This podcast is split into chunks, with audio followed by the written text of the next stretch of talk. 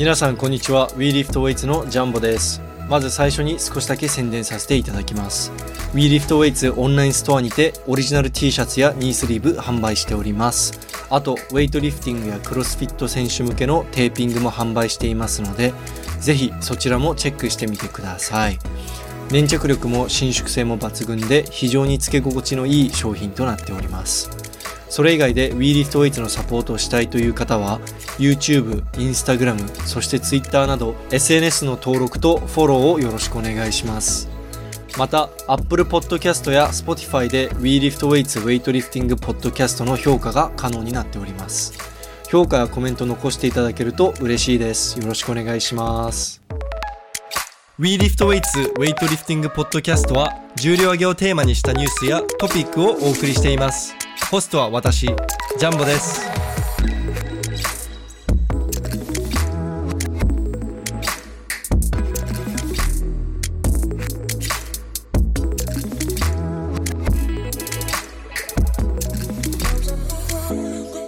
はい、皆さんこんにちは。WE LIFT WEIGHTS のジャンボです。今日は特別ゲストとして安藤美希子選手に出ていただきました。安藤選手、よろしくお願いします。はい、よろしくお願いします。まあ、安藤選手といえば、まああのー、皆さんすでにご存知かと思うんですけれども、オリンピックの銅メダリストで、えー、世界選手権で、えー、っとにせんじゅうはちねんの世界選手権のクリアンドジャークで銅メダルで合ってますよね。はい、合ってます。はい、合ってます。はい、ということで、もう今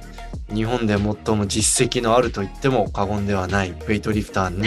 今日ポッドキャスト出ていただきました。いつもありがとうございます、安藤さん。いえ、こちらこそお声掛けいただいてありがとうございます。いやー、なんか安藤さんとこう、はい、電話できてるのが僕はあのファンとしてめちゃくちゃ今嬉しいです。ありがとうございます。画面映ってないんですけど、私も画面消した方がいいですか？あれ、僕画面今映ってないですか？映ってないですね。え、携帯の映ってるはずなんですけれども、もしかして喋ってる人だけ映るようになって、え、その安藤さんの方で画面なんか切り替えとかないですか？私のギャラリー、ああ、はい、ありました。あ、はい、大丈夫です。そうですね、猫ちゃんと猫ちゃんと僕の携帯どっちかに変えられるんですよ。そうなんです。映ってます。大丈夫です、はい、失礼しました。はい、はい、お願いします。ということで、えー、今日はそうですね、安藤さんに出てもらって、まあいろいろお話伺いたいなと思っていて、はい、まあ去年、はい、実はインタビュー、まあオリンピック後っていうことで今インタビューしたんですけれども、はい、その後まあ世界選手権とか国体とかいろいろあったと思うので、はい、そこら辺の話もいろいろ聞いていきたいと思います。はい、お願いします。はい、まず最初に。安藤さん、あの世界選手権どうでした？はい、去年の。そうですね、まあ、去年まず移動にものすごい時間がかかったんですけど、あのそうコロンビア、まあ、合計してもうにじゅうよじかんきょうぐらい多分移動してたと思うんですけど、それぐらい移動したの多分リオのオリンピック以来だったかな、多分それぐらいだったと思うので、あー。で、あの当時がにせんじゅうろくねんだから、今からもうえっ、ー、とあれは去年だったんでななねんまえじゃないや、はい、えー、とあろくねんまえか、ろくねんぐらい前ですね。ですね、だからその当時にじゅうまださんさいよんさいの時は大してそこまでこう疲労を感じなかったんですけど、移動疲れみたいなものはなかったんですけど、はい、今回に関してはこう結構移動して疲労が溜まってるなっていう中で、でなおかつ標高も高くて、うん、あの、はい、もう空港に降りた時点でもうかなり頭痛が、私はですけどすごい頭痛があったので、もう標高が高くて頭痛。そう、多分そうだったと思うんですね。で結構皆さん体調悪いっていうのはあの、まあ、連日訴えてたので、はい、あのでその中で移動してその日に練習もあったんですけど、まあ、練習時間もその通常でいくと大体こうにじかんぐらいはあるはずなんですけど、あの今回の世界選手権はなんかいちじかんじゅうごふんだったりいちじかんはんだったり、日によってばらつきがあったので、練習する時間にでやっぱりこう計画して調整メニュー作ってきてる中ではできない、省かなきゃいけないメニューがあったりっていうのも出てきてしまって、でなおかつこう息切れが、まあ、激しい息切れというか、まあ、そのやっぱり酸素なんですかね、はい、薄かったからなのか、はい、うん、ちょっと練習初日は特にきついなって思いましたね。いつもこうスクワット来た到着した日、次の日の練習とかは、まあ、体全体に刺激入れるっていう意味でこうスクワットやるんですけど、あの、まあ、時間も短いしスクワットの、はい、その合間のインターバルもかなりもう息切れがすごくて、で練習してる時はまあ慣れてはいたんですけど、実際の試合っていうのが結構 奥, 奥っていうかなんていうんですかね、そのアップ上は要は中の方でアップすることになったんで、はい、換気するところもなくて、多分よりこうなんていうんですかね、酸素が薄いっていうそうそうですね、なんか集中力がうまくいつもとこう違うな、うまく集中できないなっていうのはすごく感じましたね。試合が終わってからもなんかこううまくいかなかったなっていうのは、それはうーん、長距離の選手とかあれですもんね、なんかガスボンベ持ってきましたそうですね、私もあれびっくりしたんですよ、知らなかったんですよ、そんなのあったんだって。私たちの時はちょっとなかったのでそういうのは聞いてなかったんですけどでもなんかあんまり効果なかったみたいですけどねうーん、どうだったんでしょうね。なんかその一応出発する前にこっちの、はい、トレーニングセンターの方でコーチトレーニング の, その補助的な意味でそういう部屋があって、低酸素室だったかなっていうのがあって、はい、それをこう希望したら使えて、それで一応慣らしていくっていうこと自体はしてるんですけど、まあ多分その付け焼き場というかね、ちょっと時間が足りなかったのかもしれないですね、はい、それに向けては。その移動時間で思ったんですけれども、移動時間でいうとにせんにじゅういちねんのアジア選手権の時も結構やばくなかったですか？ウズベキスタン、トータルでいうと、はい、多分同じぐらいなんですけど、あのあウズベキスタンの時は、えー、とあれはトルコだったかな、 ど, どこだったかな。そうですね、トルコ経由でホテル泊まった、ホテル泊まったんだ。そうなんです、そのホテルで休んでるんですよ。あ、なるほど、じゃあ違いますね。やっぱりあれは、まあ、確かに時間はすごく長かったし、あのすごく疲れたんですけど、一回横になって寝たっていうのは大きかったんじゃないかなと思いますね、うん、僕もよんじゅうにじかんぐらいかけていきました死ぬかと思いました、ね、いや確かにあれも長かったですね、そう言われてみると。で We Lift Weights 常に赤字なので、僕はホテルじゃなくてあのあの空港のそこら辺のベンチでいやお疲れ様です。数十万円のカメラ入ってるバッグをもう誰にも取られないように、はいはいはい、抱え抱え込んであの寝てましたそうですよね、あの、はい、提供してるその動画の質に対して収入っていうか、収入って何なんですか、そのジャンボさんの収入。まあそのそうですね、あの物販、シャツとかサポテーピングとか、はいはい、グッズ販売と、あのメディア購入してくれる場合もあるので、うん、例えばアジア選手権の時はあの航空券、えっとそうですね、あのチケットと、まあ、ホテル代とかあの全部元が取れたんですよ、その、はいはいはい、メ, メディアとしてその、うん、コロナで行けないメディアの会社とかあったので、うんうんうん、そこでああ動画提供というか、はい、そうそうそう、映像の収益でってことなんですね、はいはい、でもまあそれはでもラッキーなケースですね、はいはい、動画普段こう作成されてるじゃないですか、はい、あれのその再生回数とかによる収益とかも多少はあるんですか？もうそれは全然ほんのちょっとですか？ YouTube の収益もまあお小遣い程度ですかね、まだ僕の登録者が少ないんで、まあ、僕がもっと頑張らなきゃいけないんですけれども、いやーでも YouTube はちょっと今難しいですよね、コンテンツというかね、数万人いないと そのそれだけでやっていくのは難しいですいやでも僕の話はいいんですよ安藤さんごめんなさいすいませんリリットの話はいいんですよ安藤さんはい安藤さん、あ、そうそう、であのえっとなんだっけ、長時間のフライトで僕もよくアメリカ行くときとか、その、まあ、十何時間飛行機乗って違う国行ったりすると、まあ、なんかテンション上がっちゃって違う国にいるから、なんかこのジム行ってみたいなとかあそこでトレーニングしてみたいなとか言ってテンション上がっていくんです。必ず腰痛めるんですよ、はい、なんか、はい、長時間同じ体勢でいたからなんだと思うんですけれども、こう急にろくじゅっキロとかデッドリフトとかであっつって腰やらかしたりとかなんです、ね、危ないですね。やっぱりその安藤さんみたいなこうトップ選手でもそういうのは結構あるんですかね。うーん、そう、どうですかね。長時間、まあ、まずそのフライト中にできるだけこう固まってしまわないように工夫しながら一応乗って移動してるつもりなんですね。まあ、途中寝ちゃうのは仕方ないんですけど、あ、はいはい、あの、まあ、できるだけそのなんていうんですかね、邪魔にならないところでちょっと体伸ばしたりとか、まあ、私なんかトイレに結構こもって長い時間出てこない時とかトイレの中でストレッチしてるんですけど、 あ, あの狭い空間でですか。あの狭い空間でそうです。あの普通に足上げてハム伸ばしたりとか、えー、あのあのそうですそうです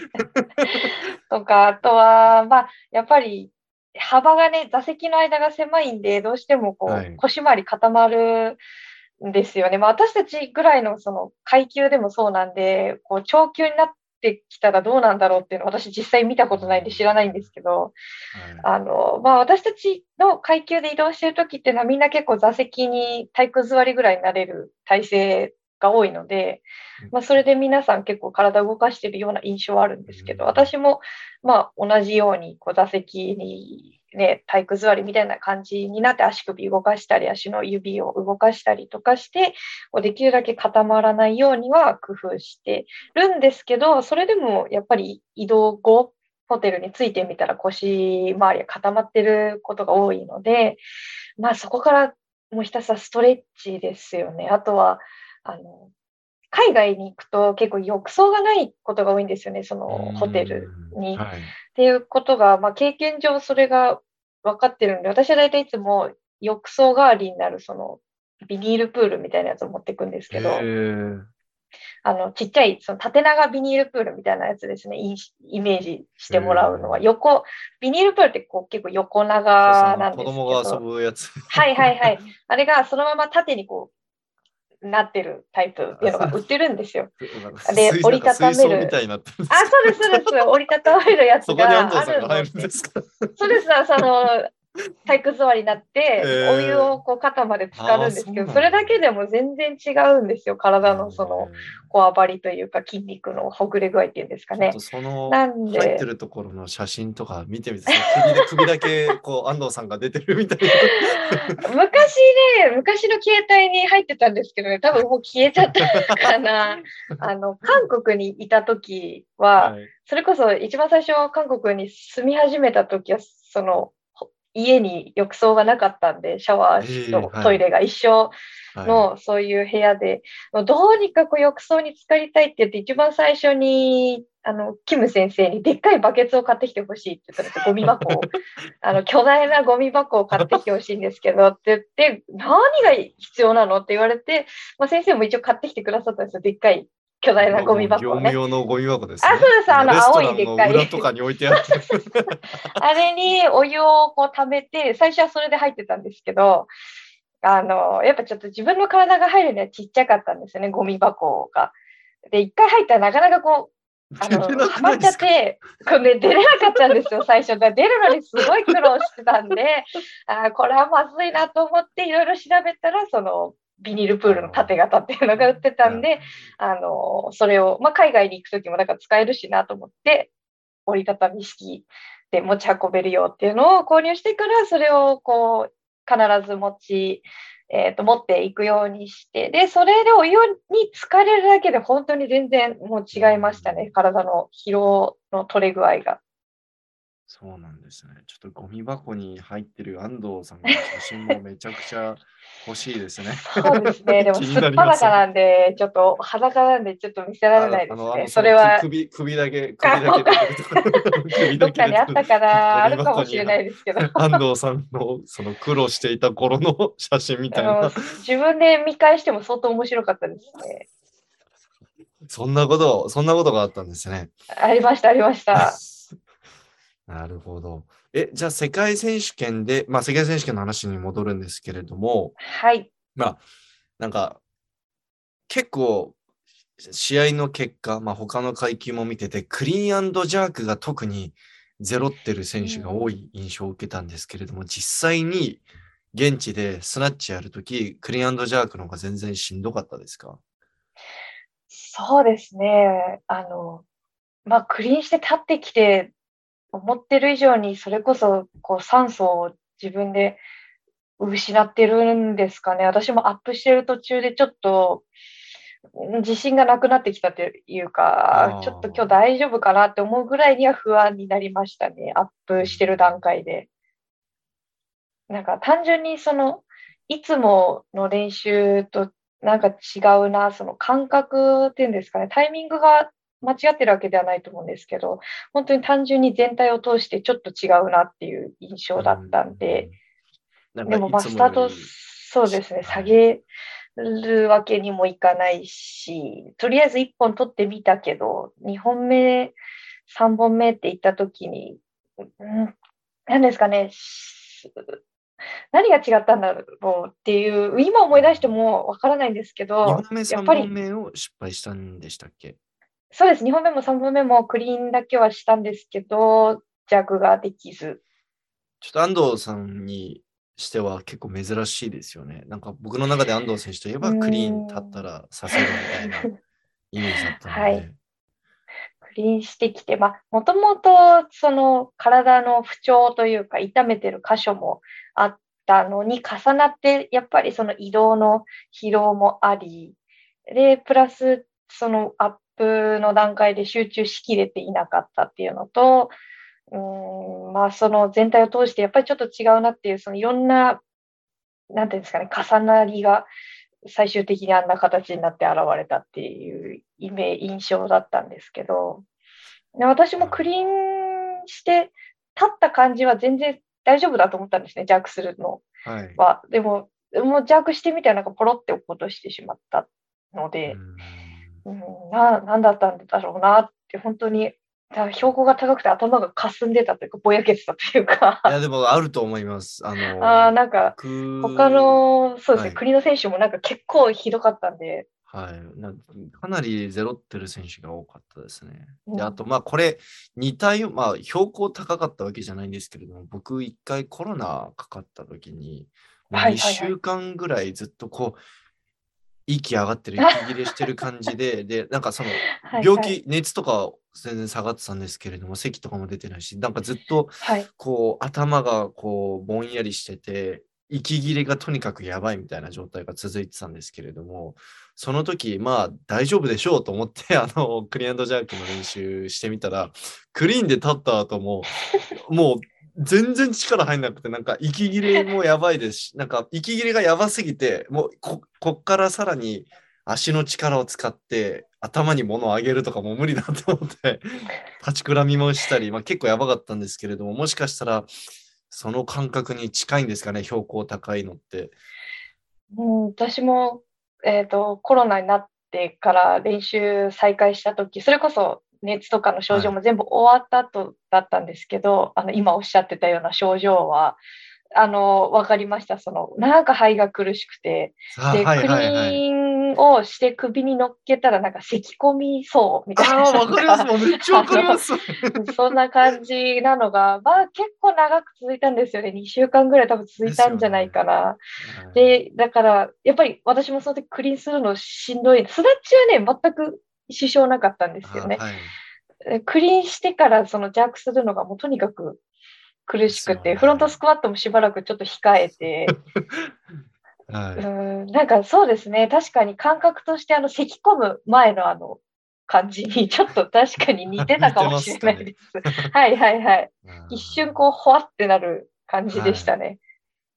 ちなみにその、まあ、世界選手権現地の、まあ、いろんなコンディション的に良くなかったと思うんです。条件があまり良くなかったと思うんですけれども、現地向かうまでのその体調とかあのトレーニングの調子とかはどうだったんですか？えーと、現地に向かうまで、まあ、直前に日本でスタート重量の練習をいっかいして、で現地でもスタート重量を練習いっかいして、どっちも、あのー、ミスはなかったんですね、ほとんど。まあ、ちょっといっかい失敗するかしないかぐらいだったんですけど、まあ、日本でやった時は、まあ、その自分が通ってる治療のところにも行って治療してもらってっていう、こう調整をしつつ、まあ、ナショナルの方でついてくださってる先生にも調整をしてもらってっていう感じでうまくやれてたんですけど、向こうについてスタート重量の練習を、まあ、一応ミスなく終えたんですけど、そのそのスタート重量を終えた日の夜ぐらいにちょっとなんか腰が痛いなってなってしまって、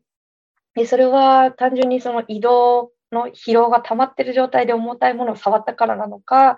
なんかもともと確かに腰ちょっと張ってるなぐらいの感じではいたんですね、日本にいるときは。でもそこまでこう影響がなかったんで、治療してもらいつつ、まあ、腰ちょっとこう骨盤調整してもらったりぐらいでやってたんですけど、現地行ってスタート重量触って腰の腰痛のその症状が出てからなかなかこう、うん、なんていうんですかね、本当だったらパーセントで言うと はちじゅっパーセント をこう触る予定の日とかがあったんですけど、なんかそれをするのはちょっと危険かもしれないっていうぐらいには、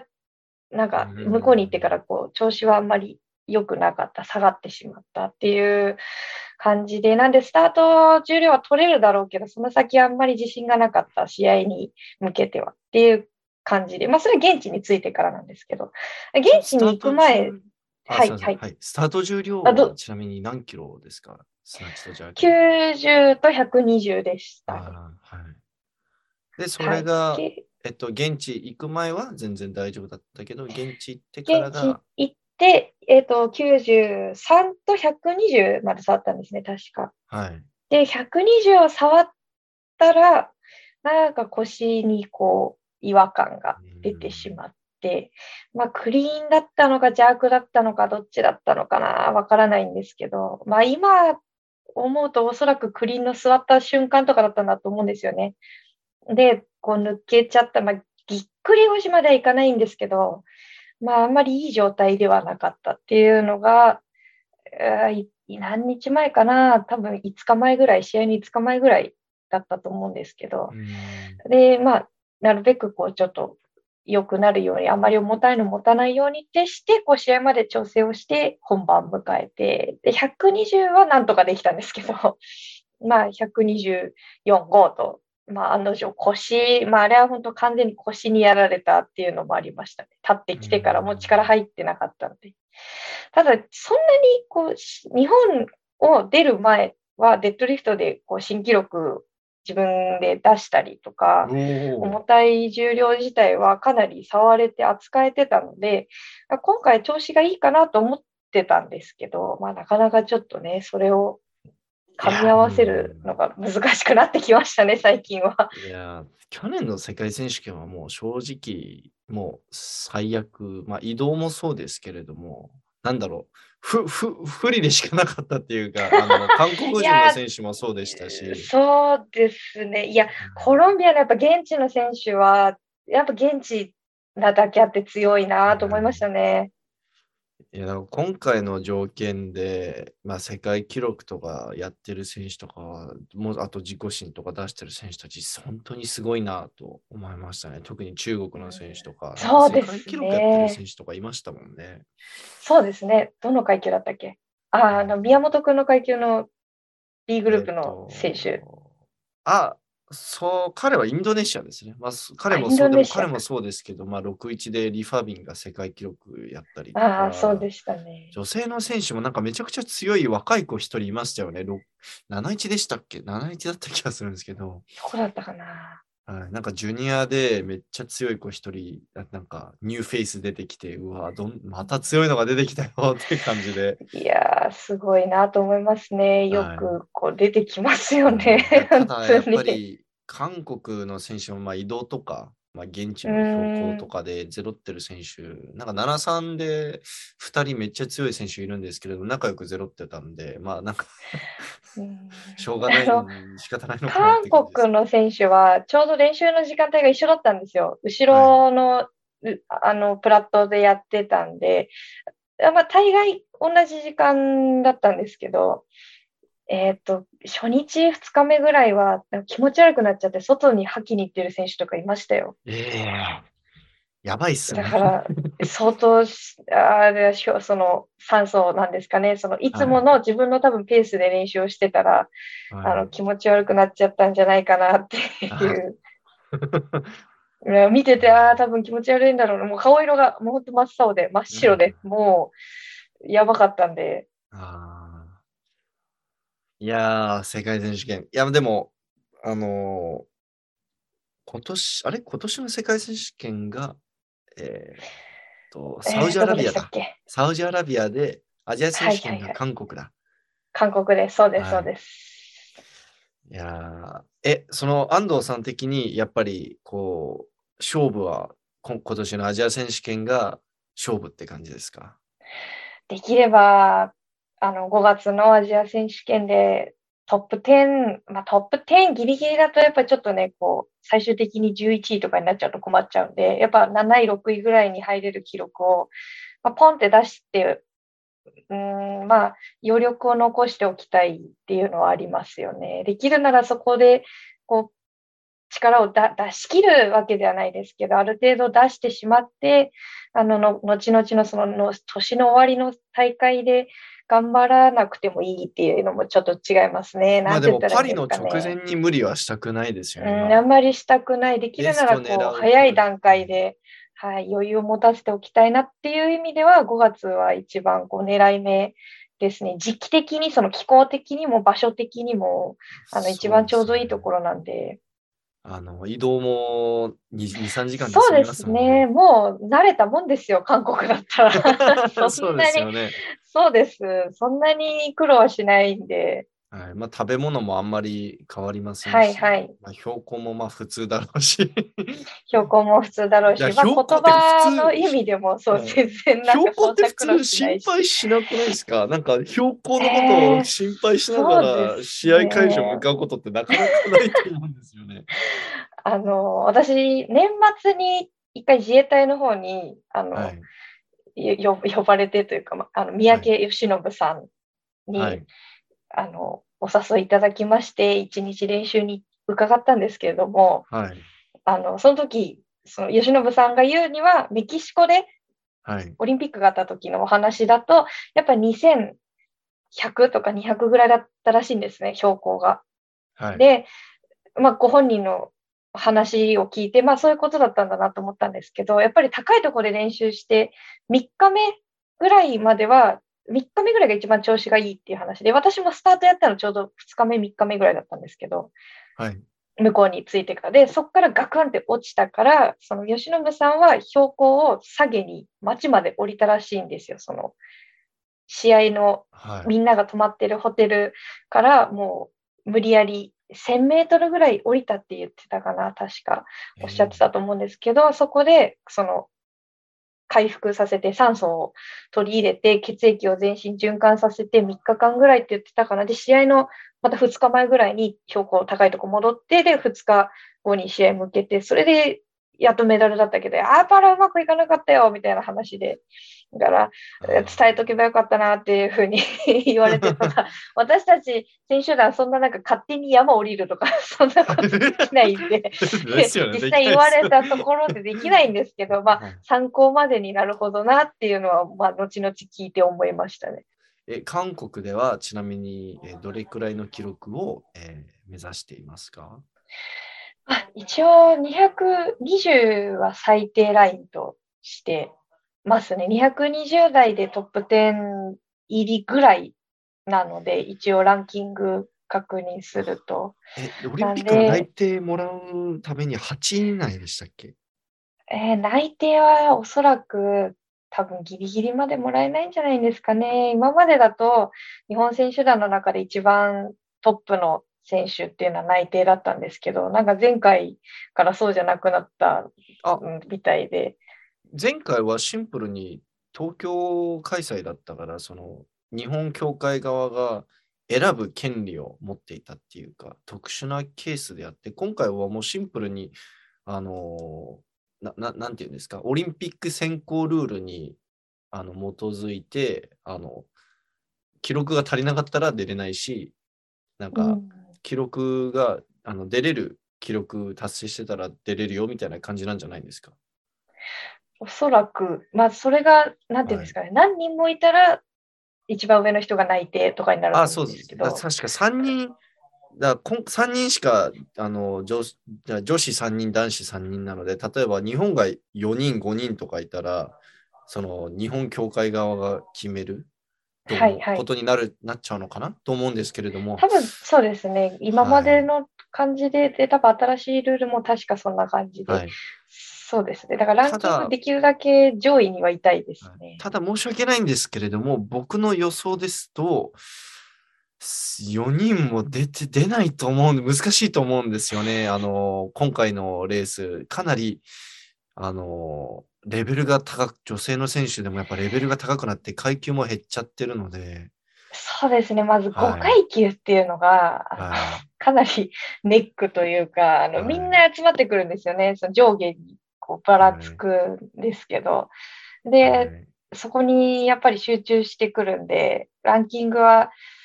まあかなりね、厳しいよ。トップじゅうに入るってだけでも結構しんどいですよね。そうですよね。はい。えっとまあ、例えばこの、 あの前の東京オリンピックだと、えー、自国開催枠っていうので女子の選手がさん名選べられ、選べる。もしその普通の通常のオリンピック選考ルール上ですと各国よん名まで女子も男子も送れたんですけれども、はいはい、そうですね。もし日本があれですよね、よん名送りたかったら普通のルールで選考を受からないとダメだよっていう話ですよね。でもよん名満たさなかったから、じゃあ自国開催を使ってさん名送りましょうってなって、なので例えばトップじゅう入ってなくてもあのそこそこいい記録触ってたら日本協会があの選んで、えー、出場させることができたっていう感じですよね。でも今回それがないですもんね。そうです。だからもう頑張んないとみんな。東京の時はそうです。世界ランキングのえっとはちいに記録する、相当する記録からあの近い人がこう優先して選ばれるっていう形で、女子の方はそうですね。男子はもうよにん以上ランキング入ってたんで、男子はそっちの方のルールで、でなおかつ日本協会がその前はちい以内にはちいじゃない、はちいに相当する記録のマイナス何キロも近い人から取るっていうので選ばれたよん名だったんですけど、はい、まあ今回はだから結構厳しいですよね。だから本当にトップじゅう入ってればもうね、心に余裕も持てますけど、そうですね、トップじゅう入ってないとちょっとね。だだだじゅういもはち、はちい以内じゃなかったし、じゅういでしたっけ、オリンピック。一応トップじゅうだったと思うんですよね。確かトップじゅう。その アイダブリューエフ のルールですよね。アイダブリューエフ のルール、はい、日本だとトップはちだったかな。ちょっと私はあんまり読み込んでないんですけど、とりあえずそうそうそう、ね、記録出しゃいい、記録出しゃいいと思って、はい、もうあの大して読んでないんですけど。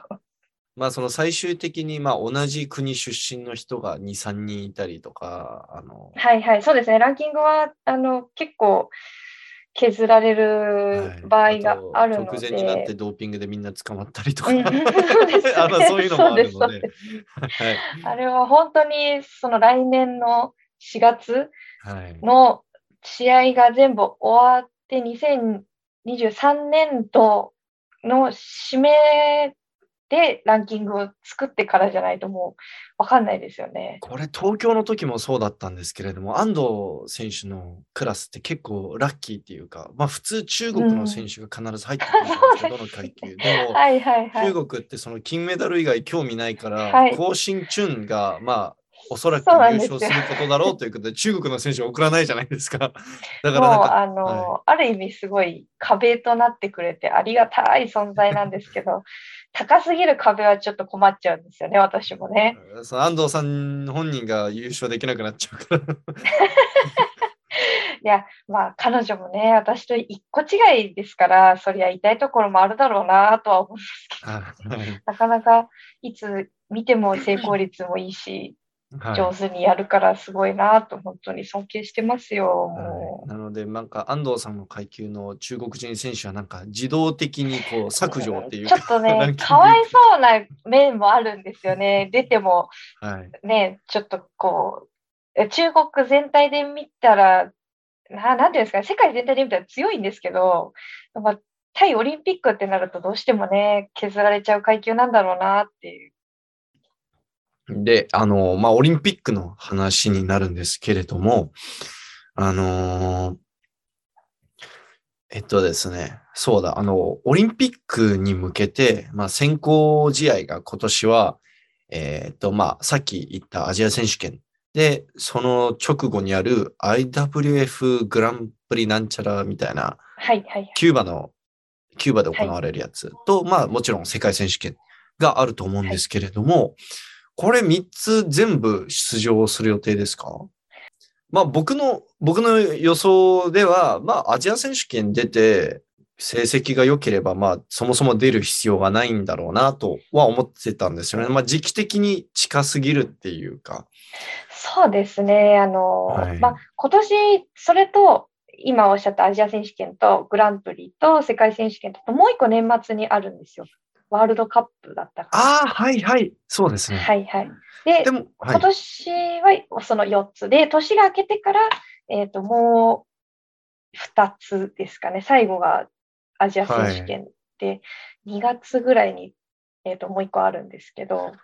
え、すいません。あのー、ちなみに今年の世界選手権と、そのさっき言った、えー、ワールドカップの選考は、これからですよね。これから全日本。そうですね。まだ何も。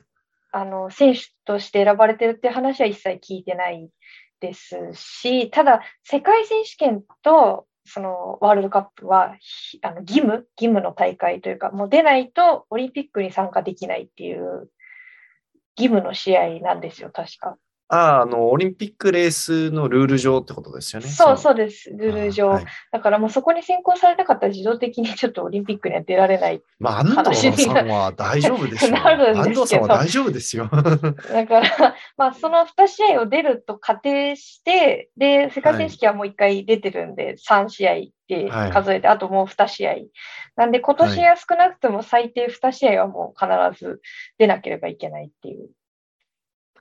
そうですよね。で、逆にその最低でもあの今年の上半期、まあその、はい、まあアジア選手権、今言ったアジア選手権と アイダブリューエフ グランプリしかないと思うんですけれども、逆にそこも出れないってなると、はい、もうあれですよね。世界選手権出てもオリンピックは出れないっていう状態ですよね。いや、世界選手権に出られればギリギリえっとまだ可能性はあります。あ、そうなんですか。世界選手権、えっと、去年世界選手権出てればですけどね、回数で。ああ、なる、なるほど。はいはい。去年世界選手権出てる人で、なおかつ、その、今年の世界選手権に選ばれれば、まだ回数的に言うと、に、さん、そうですか、あの、ごかいは満たす。ギリギリいけるみたいな。本当にギリギリ、最終的にその、世界選手権の選考っていうのが、いつ、あの、されるのかが、わからないんですけど、選考、多分全日本の試合が最終選考の試合だと思うんですよね。うーん、なんで、そうですね、だ全日本、そのグランプリにもアジア選手権にも選ばれなかったら、全日本でも本当にどうにか記録を出してっていう感じになるんじゃないですかね。じゃあ、あれだ、去年世界選手権出てなくて、今年のアジア、まあそのご、ろくがつまでに試合も出てなくても、で、出てなかったら、今年の世界選手権でどんだけ成績が良くても、もうオリンピックは無理なんですね。というか多分、世界選手権には連れてってもらえないんじゃないですか、ね。ああ、なんかそもそも君はもうオリンピックの希望が残されてないから、連れていけません。選考レースには入ってませんよっていう、協会の方も決してお金に余裕があるわけではないので。いや、でもなんか世界選手権で、世界選手権でこの子メダル取れそうだなとかってなったら、オリンピック無理そうでも連れていくんじゃないんですかね。どうなんですかね。どうなんですかね。なんか、うわ、それも私もありだと思うんですよね。それこそあの、はい、ほら、よんじゅうごキロ級とか、なんかね、結構メダルの可能性あると思うんですけどね、日本。日本特に男子のごじゅうごもすごいですもんね。メダル全然取れそうですもんね。とは思うんですけど、まあ、オリンピックありきの競技だから、やっぱりそっちに予算をかけるのかな。まあ、まあ、しょうがない。じゃあ、しょうがないですね。はい。なるほど。では、あのー、安藤さんまあ、もしかしたらこのポッドキャストで言えなかったら、まあ、全然カットでもいいんですけれども、はい、その、はいはい、まあ、正直先ほども触れた通り、まあ、年齢的にやっぱり、まあ、すぐ調子が上がらないと、はい、まあ、なんかコンディションを合わせるのが大変ということで、で、じゃあ世界選手権、あ、間違えた、えっと、アジア選手権か、アジア選手権がごがつにあって、全日本選手権がしがつにあるじゃないですか。で、まあ、日本人の選手にとっては全日本選手権、まあ、かなり大事な試合なので、基本的に皆さん出場すると思うんですけれども、安藤さんどうするんですか？まあ、本当にね、できるなら私も出場はしたいですよ。何連覇だったっけ？今年でじゅうれんぱかな？はい。勝ったら。あれで、合ってますよね。はい。で、あれですよね、歴代最高がじゅうにでしたっけ？そうそうそうそう、はい、なんかね、その話を去年確かしたと思うんですけど、はい、あとさんかいそう、ちょっと途切れさせたくないっていう気持ちもあるし、はい、あの、まあ、あの、エスエヌエス ご覧になってるからご存知だとは思うんですけれども、あの、スポンサーさんをね、こう、ついていただいてる以上、はい、やっぱり国内の試合で新聞にこう名前が載ってとか、その写真が出てっていう、そういう、まあ、国内の試合での報告とかっていうのも、まあ、割と大事だとは思うんですよ。だから、そういういろんな面を考えたら出場したいとは思うんですけど、ただ出場するってなった時に、そんなにこう低い記録で出るのも、ね、この肩書きとしてオリンピアンであり、メダリストでありっていうのもついてくるんで、だからそこら辺も加味して、ただアジア選手権も控えてる、グランプリとか、まあ、その日程的に控えてるって考えると、あの、先ほどおっしゃった通りです。調整が難しいんですよ、本当に。いっかげつないぐらいですよね。さんしゅうかんとかですよね。にしゅうかん、にしゅうかんですね。にしゅうかんいやー、にしゅうかん。いやー、きついですね。全日本語の次の次の週がアジア選手権。で、グランプリだったら、まあいっかげつ空くかなっていう、だから、あの、例えばですけれども、全日本選手権をこう、スタート練習扱いするとかは、こう一つの手としてあると思うんですけれども、あの、はい、そういった計画とかはありますか？一応、調子いかんによっては、スタート重量をこう扱うぐらいの練習代わりに、まあ、練習代わりに出るっていうのも失礼な話なんですけどね。そのそれぐらいの実力ということで。人からしたらそうなんですけど、まあちょっとそういう感じで出ようかなっていうところ、そのレベルまでこう冬の練習で持っていきたいなとは考えてるんですけど、はい、まあ体力的な意味でも、その怪我の有無とか、まあ、体の疲労具合とか、まあ、ちょっと調整、調整ではないんですよね。だからもう全日本に調整するっていうよりは、そのアジア選手権もしくはグランプリの調整のための、あの、家庭の試合って、はい、考えるんですけど、だから、ただその時に、例えばものすごい、さっき言ったみたいな腰の痛みがもう出てる状態で、とかだったら、まあ、ちょっと、やらないと思うんですね。だから本当この冬のトレーニングで、うん、どこまで無理をできて、どこまで、あの、怪我をしないで、こう乗り切れるかっていうんですかね、うん。僕の中で結構安藤選手といえば、なんだろう、トレーニングでついついやっちゃうみたいなイメージがあるので、ぜひそこら辺、あの、僕もあの怪我してほしくないので、全日本であの安藤さんの試技撮影したいので、ちょっと、はい、怪我しないようにお願いします。はい、あの、そこら辺は変わらず、あれ、インタビューしていただいたのいつでしたっけ？にせん去年の、あの、最初のインタビューですか？最初のインタビューって。にせんじゅう、にせんにじゅうねんですね。にせんにじゅうねんでしたっけ？はい、さんねん、まあ約さんねん経ちますけど、変わらず、あの、調子に乗ってやっちゃうのは変わってないんですけど。あ、そこ同じなんです。あの、今は、その、私の旦那、主人がコーチで、あの、ついてるんで、はい、こう、ストッパーとして、なるほど。本当に、すごい、すごい怒られます。だから、やろうとすると。ああ。はい。ストッパーとしては、すごい、重要な役割を果たしてもらってるんで、無茶はしてないはずですので、最近はまあまあ好調ですね、はい、練習の具合もなかなかよく、はい、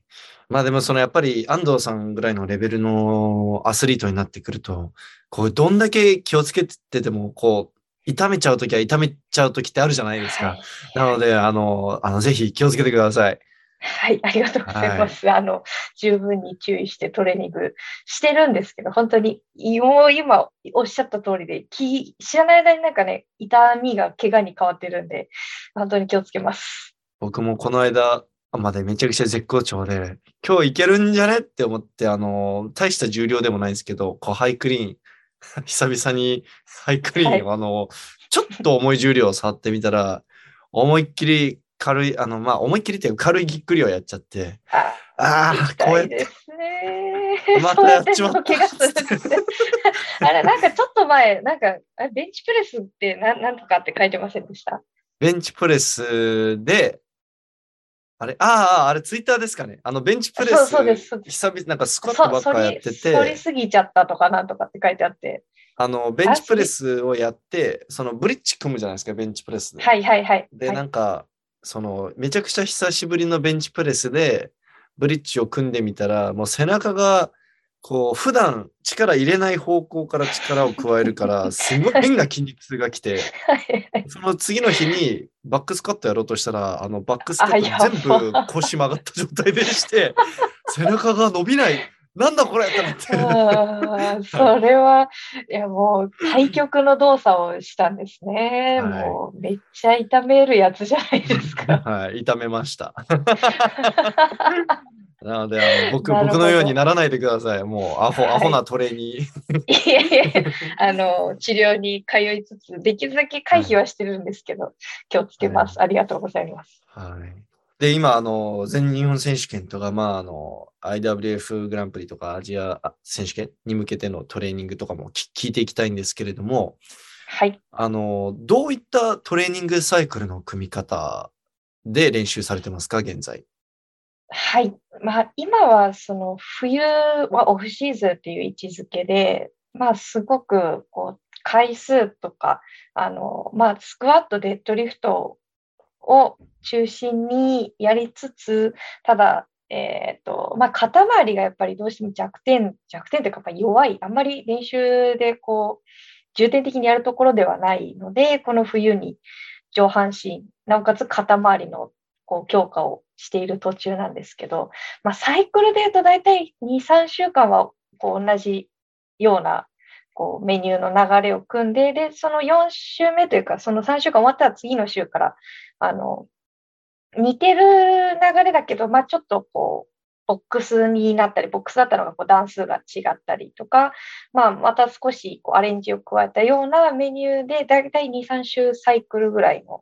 感じで、く組んでるというか、まあ、その、キム先生がだいたいそういう感じだったので、まあ、ほんと真似してるだけに近いんですけど、で、それをこうベースにして私がいろいろメニューをこう、これもやりたい、あれもやりたい、こうしたい、ああしたいっていうのをこうバーってこう作ったのを、まあ、そのコーチ、旦那に渡して、で、いや、これはちょっとオーバーやりすぎだから、ちょっとここを減らして、その代わりこっちを増やして、回数はちょっとこれが多いからこっちを減らしてとかっていうのを調整してもらっていっしゅうかん作ってます。まあ、僕、他のナショナルの選手たちに話聞いてると、まあ、特に男子、の選手とかもそうなんですけれども、あのなんか筋トレフェースでなんかストレンクス、はい、なんか補強フェース、はいはいはいはい、でなんか試合フェースみたいな、うんうんうん、でやっぱり安藤選手もやっぱそういう感じでかスリーブロックっていうかそんな感じで組んでいってる感じですか？うんそうですね、まあ、今はだからその強化期まあ、体力強化期でもあり、はいあのまあ、下半身も上半身も、まあ、全体を通して本当に強化する時期で、で試合の前になったらもう種目メインの、そのパーセントを重くして、えーと、重量慣れする時期っていう感じで、だ私多分そんなに細かくは分けてないのかもしれないですね。単純に試合のうーん にさんしゅうかんまえぐらい、いやー、それは嘘ですね。なんかその時によっていっかげつまえぐらいからすごく重たいのを扱う時もあれば、あの、あの、合間にちょっとその姿勢の矯正、矯正だ、直す方の矯正、トレーニングとしてちょっとストップの動作を入れたりとか、あの、まあ、本当に重たいのではないので、ちょっとこう疲労を抜きながら、それが終わってからガッて重量触るとかっていうのを、もう自分の疲労に合わせてやっちゃってるんです。この明確にこう時期で分けてるわけではないんですよね。なるほど。じゃあ、あの、まあ、入念に、その、なんだ、この日にはこれっていう感じで決めるっていうよりは、まあ、体調、まあ、自分の体と相談しながら、試合に向けて準備するスタイルっていうんですかね。そのある程度試合の日にちはもう分かってるんで、そこに見据えて、えーと、まだいっしゅうかんまえにこうスタート、じゃあいつスタート重量やる日はいつで、この辺から何キロぐらい扱えるようにって、それざっくりした計画自体は、まあ、立ててるんですね。年の初めに、まあ、試合の日程この辺っていう感じで。で、まあ、それに沿って、あ、あの、まあ、今週は何パーセントっていう予定だったけど、まあ何パーセントより上回ったから、じゃあちょっと来週はちょっと落としましょうとかっていう調整の仕方で、本当にこうざっくり試合の日程を見据えて、で、そこから逆算して扱う重量だけは決めてあるけど、あとはもう本当疲労具合、あの、自分の体を見つつっていう感じです。うん。なるほど。で、今、強化期とのことだったんですけれども、安藤選手、僕の中で結構変わったトレーニング法、まあその普通の日本人選手とはちょっと違った、まあ、韓国式のトレーニングも入れながらやってるイメージなんですけれども、はい、どういった、例えばどういったエクササイズやってますかね。その韓国式っていう、まあ、本当にだからキム先生がやってて、あのメニューに入ってて、で自分でこれは良かったって思うものを思い出しつつやってるだけなんですけど、なんか特別何か変わったトレーニング私してるのかな、なんかあんまりよくわかんない。何が変わってるのか、まあ、自分、自分でわかんない感じですか。全然わかんないです。ど、どれが変わってるんだろうな。まあなんか補強で、えー、なんかあんまり周りの人やってないなみたいなやつでもいいんですけれども、なんか教えてもらえれば。何がありましたかね。何があったかな。でも日本の選手であんまり膝下でストップしてスナッチとか膝下でストップしてクリーンってなんかやってないんだなとは思ったんですよ、こっち帰ってきてから。少ないかもしれないですね。そうですね。なんか韓国はみんなやってるですよね。なんかどこのチームも結構やってるから、はい、私もそれでずっとやってきたから普通だと思ってたんですけど、それは確かにちょっと違ったかもしれないな。あとはあの同じ膝下ストップでもそのローボックスボックスに乗ってやるやつとかも、はい、まあそもそもなんかあんまりそのボックスに乗ってスナッチとかボックスに乗ってクリーンって多分日本では私はやってこなかったから、なんか僕の中だと男子の選手がめちゃくちゃボックス大好きで、まあ、女性の選手はひたすら種目やってるイメージですね。なんか床から。そうですね。あのナショナルの合宿ですよね、多分ね。ナショナルもそうですけど、なんか大学生の動画とかも見てて、なんかボックス好きな、特に軽量級男子とかはボックスが大好きで、でなんか女性の選手はなんかひたすら床から、はい、フォーム練、種目練みたいな感じですね。多いかもしれないですね。はい、男子は、まあ、私は男子ボックスっていうよりは、なんか本当スクワット、デッドリフト好きだなって思って。あ、な、なんかにせんじゅうなな、はちあたりはやばかったですね。なんかスクワットがもう、スクワットパンデミックでしたね。うん、なんかどこもかしこもスクワット。はい、ばっかりで、はい、あとはなんかデッドリフトをすごい重たいのやってるな。確かに女子は種目が多いかもしれないですね。なんか女子のその傾向なんですけど、種目でこう綺麗に、なんていうんですか、自分の納得いく形ができるまでこう終わりたくないみたいな、はい、そういう傾向があるんですよ。で、そうなるとこう沼にはまっていくんで、多分一生終わらないやつ。で、そうなると多分必然的に種目の時間が長くなっていくんじゃないですかね。あと女子でこう補強をこう追い込むのって、なかなか難しいんですよ。どうしてもこう、な、なんていうんですかね、なーなーになっちゃうというか。なーなーになっちゃうんですか。なーなー、なんか、どういうことですか。き、きつそう。なー、なんていうんですかね。男子は、うわーとかって言って、こうね、盛り上がっていくんですけど、女子は頑張りたいんですけど、こう、力がふにゅんってこう抜けて立てなくなっちゃって、でその後そう頑張れないんですよ。その次もう一回同じ重量でとかちょっと頑張れなくなっちゃうんです。下げないと思うし頑張れないんですよ。そう心理的になんかそこで潰れた重さってもう一回いけなくなっちゃうんで。なるほど。ちょっとあの男子の脳筋的なところがあるんですかね、やっぱりそそこは。うーんなんか見ててこう。そう男子は潰れた重さでももう一回同じ重量で次のセットとかいくんですけど、そうですね、女子は潰れちゃうと多分もうその次はいけないんじゃないかな。私もあんまり行きたくないな、だったらちょっと下げていいですかって言っちゃうタイプなんで、だからそのそうですね、なんていうんですか、できないことがすごく嫌なんですよ。できなかったっていうその事実が嫌だから、できる重さでちゃんときちんとやり終えたい。うん、多分だなんか男の子はやっぱり失敗してでもいいから、はい、これこもう重たいの触りたいんですって感じそうなんか多分そういうことかな、はい、なんかそこら辺は違うのかなと、はい、女性の選手だともうちょっとこううまくやりたいみたいな、こうあの納得したいみたいな、そう、そう納得して終わりたいんで、失敗してだったりもう目に見えるじゃないですか、次のセット同じ重量でやっても潰れるんですよ絶対もうそんなのだワンチャン立てるとかじゃないと思うんですよ多分いや男の子だったらワンチャン立てる方かけちゃうんですやっぱりいや多分いやわかんないですよ、これはあくまで私のその個人的な印象ですけど、はい、女子は下げに行くタイプが多いんじゃないかな多分ですけど、面白い今度ね、なんかそういうの聞いてみたいですね、いろんな人に。はい。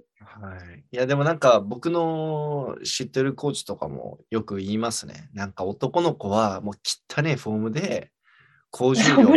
ゴリゴリ、もうゴリゴリのプレスアウトとかやっても、よっしゃ、取ったぜとか言うけど、女性の選手はもう自己心でめちゃくちゃ綺麗なフォームで成功しても、あ、ここがあんまり良くなかったの、どうのこうの、なんか納得してないみたいな。あのはい、やっぱりなんかできなかったな、何ができなかったのかを多分すぐ見つけに行くんですよね、はい、なんかねやっぱ綺麗に綺麗に納得して終わりたい、でも完璧になんかできるわけないんですけど、なんかこうイチャモンつけたくなるんですよ自分に。あでも他人にはそうでもないんですけどね、他人には、うん、いやいや、まあ、綺麗だったよ、全然大丈夫だったよとかって言うんですけど、まあ、自分に厳しく、すごい厳しくなっちゃうのが女の子かもしれない。いや、まあでもそこはまあ男女の差で、なんかある程度しょうがないと思いますね。うん、まあみんなそうじゃないとは思うんですけれども、はい、僕はあまりこう、はい、なんだろう、こう、グループ化、あんまり差別化したくないんですけれども、うん、そうですね。あの、多少はそういう差が出ちゃうと思います、まあ。そういう人もいるんじゃないかなというお話です。はい、なるほどです。すみません、ちょっと待ってくださいね。今、ちょっと他にトピックが、はい、なんだっけな。あ、で、あ、僕、ちょっと聞きたかったんですよ。なんか最近、韓国で合宿行ってたんですか？ああ、はい、いちがつの頭ぐらいに、あの、ちょっと弾丸で行ってきました。よっかかんぐらい。えー、はいはいはい。あ、短いですね。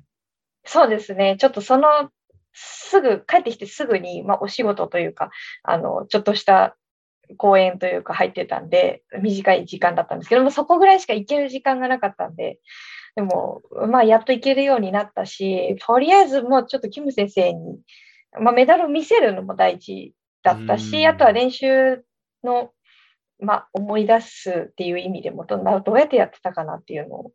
うーん、え、結構収穫はあったんですか？ありましたね。やっぱり行って、あの、まあ、自分の中では覚えてはいたんですけど、その覚えてやろうとしてることと実際にこう動かそうとしてる筋肉がちょっと違ったっていうんですかね。その実際にやこう先生になんかそこじゃなくてそこって言われればすぐ思い出すからできるんですけど、ほんとちょっとした意識の違いで、でそれをこうもこっちに帰国してからあの、まあ、コーチに伝えて、でここをこう見てほしい、ここに注意して見てほしいっていうのを言ってやったらかなりあの改善されましたし、重たい重さでトレーニング扱えるようになったので、本当に最近はかなり好調です。あの一人で出たんですか？なんか閉国の学生さん。あ、はい、そうです。一人あの連れてってあの、まあ、世界世界、まあ、韓国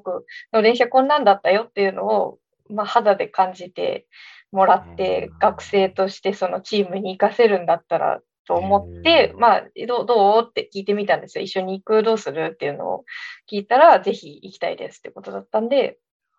連れてきました。なるほど。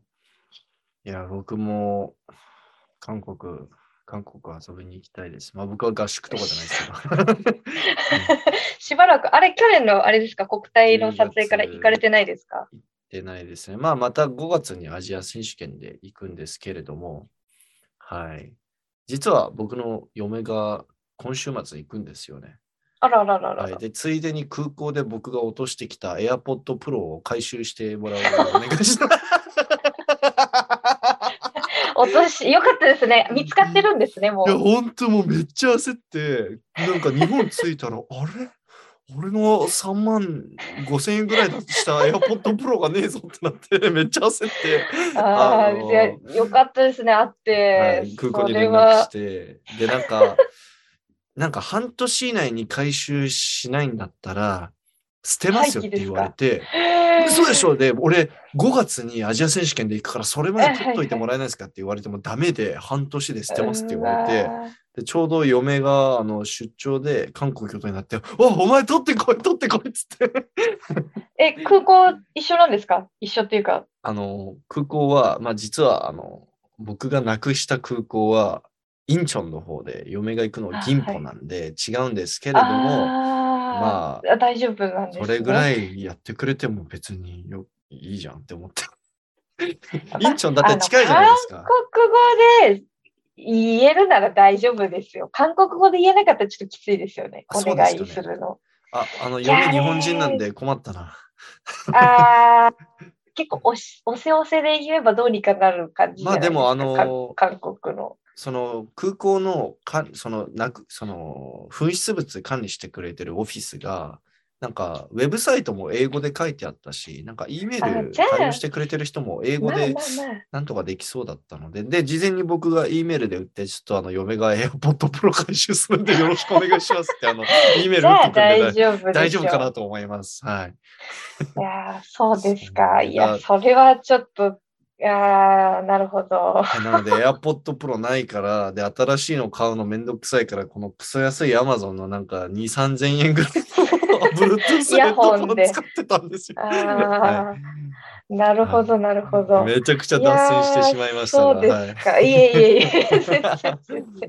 韓国ね、そうですね。久しぶりに私もだからさんねんぶりぐらいに行ったんですけど、本当に丸々さんねんぶりぐらいだったんですけど、はい、いやまあ忘れてますよね。いろんなことをあの、うん、なんていうんですか、はい、まず言葉がそもそも忘れてて、はい、でこう一日ごとに思い出していくんですよ。喋っていくと、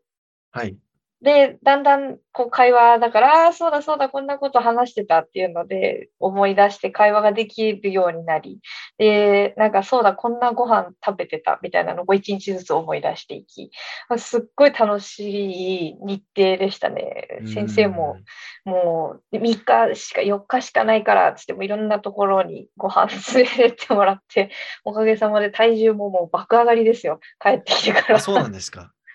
すごかったですよ。体重、もう過去最高、毎日更新してるぐらいの感じで。僕の中で安藤選手、基本的に、その、あまり、その、まあ、普段出場されてる階級ごじゅうきゅうじゃないですか。で、なんかあんまり、このごじゅうきゅう、ろくじゅう以上、あんまりいかない印象なんですけど、はい、どうだったんですか？ろくじゅう、行った時点では、まあ、ろくじゅうぐらいだったんですよ。ろくじゅうあるかないか。はいぐらいで帰ってきたらろくじゅうにとかでした、ね。あ、ちょっとやばいっすね。いや、これはやばいと思って。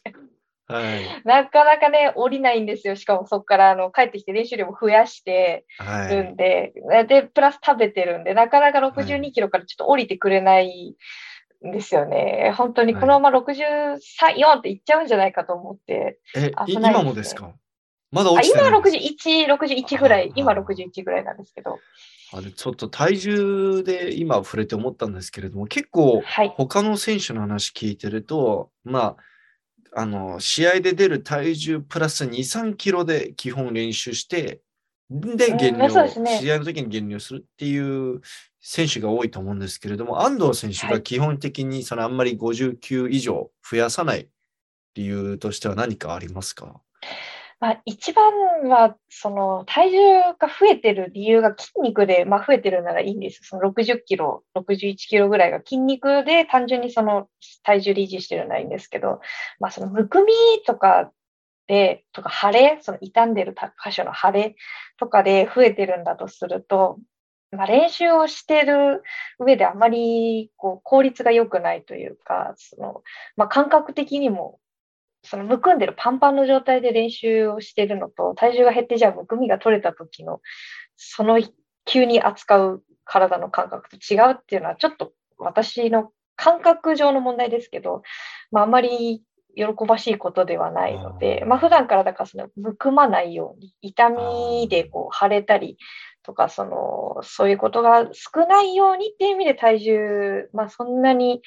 こうまあ、すごいさっき言ったろくじゅうにとかにはならないように気をつけてるんですけど、やっぱむくんじゃうと平気でいち、にキロは増えちゃうんで、で練習してる最中でも、まあ、むくんでるのが分かってはくるので、まあ、お水を飲んでこう排出するのをちょっと意識したりとか、まあ、お風呂で、まあ、水とお湯で交代浴でこう血管の血流良くして、できるだけこうむくみが早く取れるようにとかっていうので体重の調整をちょっとしてます。あ、ですいません。あのごふんごにまたあのリンクを送りますね。すいません。なんかはい、いえいえ大丈夫です、はい、大丈夫です。はい。あであの僕がその男子の特に重量級の選手に話を伺ってる限り、はい、その普段練習でまあに、さんキロこう増やしてる状態で練習して、いざ試合の時に減量してこうななんていうんですかね、こう体が引き締まってさらにそこでなんかキレが良くなって、なんか動きが良くなったりとか、なんかキレが良くなって、そのなんだ感覚が良くなったり、研ぎ澄まされたりして、それがいいっていう人とか、まあ、特に山本選手とかそうなんですけれども、そういったメリットは、はいはい、あの安藤さんはあまり感じられなかったっていうところですかね。そうですね。なんか、まあ、練習は私なんかその練習がそのままこう試合で出るタイプなので、練習の時の感覚が良くないとむしろ試合の時は調子がこう上がらないので、その練習中からそういう感覚で練習して試合の時急にその感覚が良くなって、まあ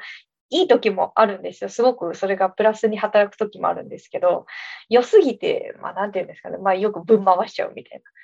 あの調子が良すぎて勢いが余っちゃうとかっていう、そのコントロールが効かなくなっちゃう現象が起こるのは避けたいので、できるだけこうあんまりこう波がないようにしたいなっていう、そういう感じです。まあいつも通り練習通りのパフォーマンスができるようにって感じですかね。はい、まあ、練習でそうですね、パフォーマンスができる体重がだいたいろくじゅっキロぐらいとかっていう感じですね。僕も、僕も、まあ僕は試合に向けて減量とかやったことないんですけれども、試合そもそも出てないので、でもなんかたまたま体重があの落ちて、なんか今日めっちゃスナッチきれいみたいな、なんかそういうのを感じたことがあるので、はいはい、なんかそうい、まあそのトップレベルの選手でもそういったこと結構あると思うんで、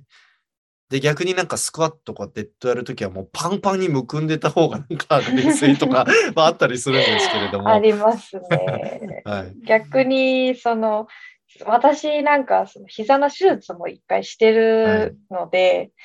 はい、あの膝のなんていうんですかね、なんか動きやすい体重みたいなのがやっぱり今おっしゃってた通りあるんですけど、それをいろいろこう重ねてた結果、やっぱり体重が重いよりは自分の持ち体重に、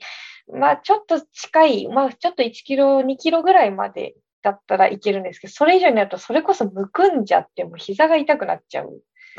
っていう感じで。いやでも確かに体重増えると関節痛いですもんね。痛いんですよ。そうなんですよ。負担がすごいんです。はい、に、さんキロ太っただけでもなんか足首変な痛みきたりなんかするんですよね。僕もあの私生活で、はいはいはい、なので安藤さんみたいに膝の手術までしてるってなるともっと痛いのかなと思います。うんまあ、冬は特にですよね。もう寒いんで、そうなんですか。固まっちゃって固まっちゃって傷、あー、そうなんですね。あと付近はもう本当にすぐ痛くなっちゃうんで。なるほど。あの安藤選手、まあ今えっと今年でおいくつになるんでしたっけ？さんじゅういっさいになります。さんじゅういっさい。えっと、はい、その安藤選手、まあよく女性選手のピーク、ピークって、まあにじゅうごあたり、にじゅうよん、にじゅうごあたりって言われてると思うんですけれども、その安藤選手の、はい、まあ補強とか、あの、種目、種目は最近あんまり伸びてないと思うんですけれども、なんかそれ以外で伸びてるものとか、なんかそういうものありますか？えーとまあ、去年 の, その世界選手権に行く前にデッドリフトがいちキロ伸びてひゃくろくじゅうよんキロひゃくろくじゅうよん引けるんですか？そうですね、去年の、えまあ、それはひゃくろくじゅうよんで止めたんですけど、まあ、多分もうちょっとやればもうちょっとできたのかな。その床からのクリーンデッドってことですか？あ、クリーンデッドで、はいはい、え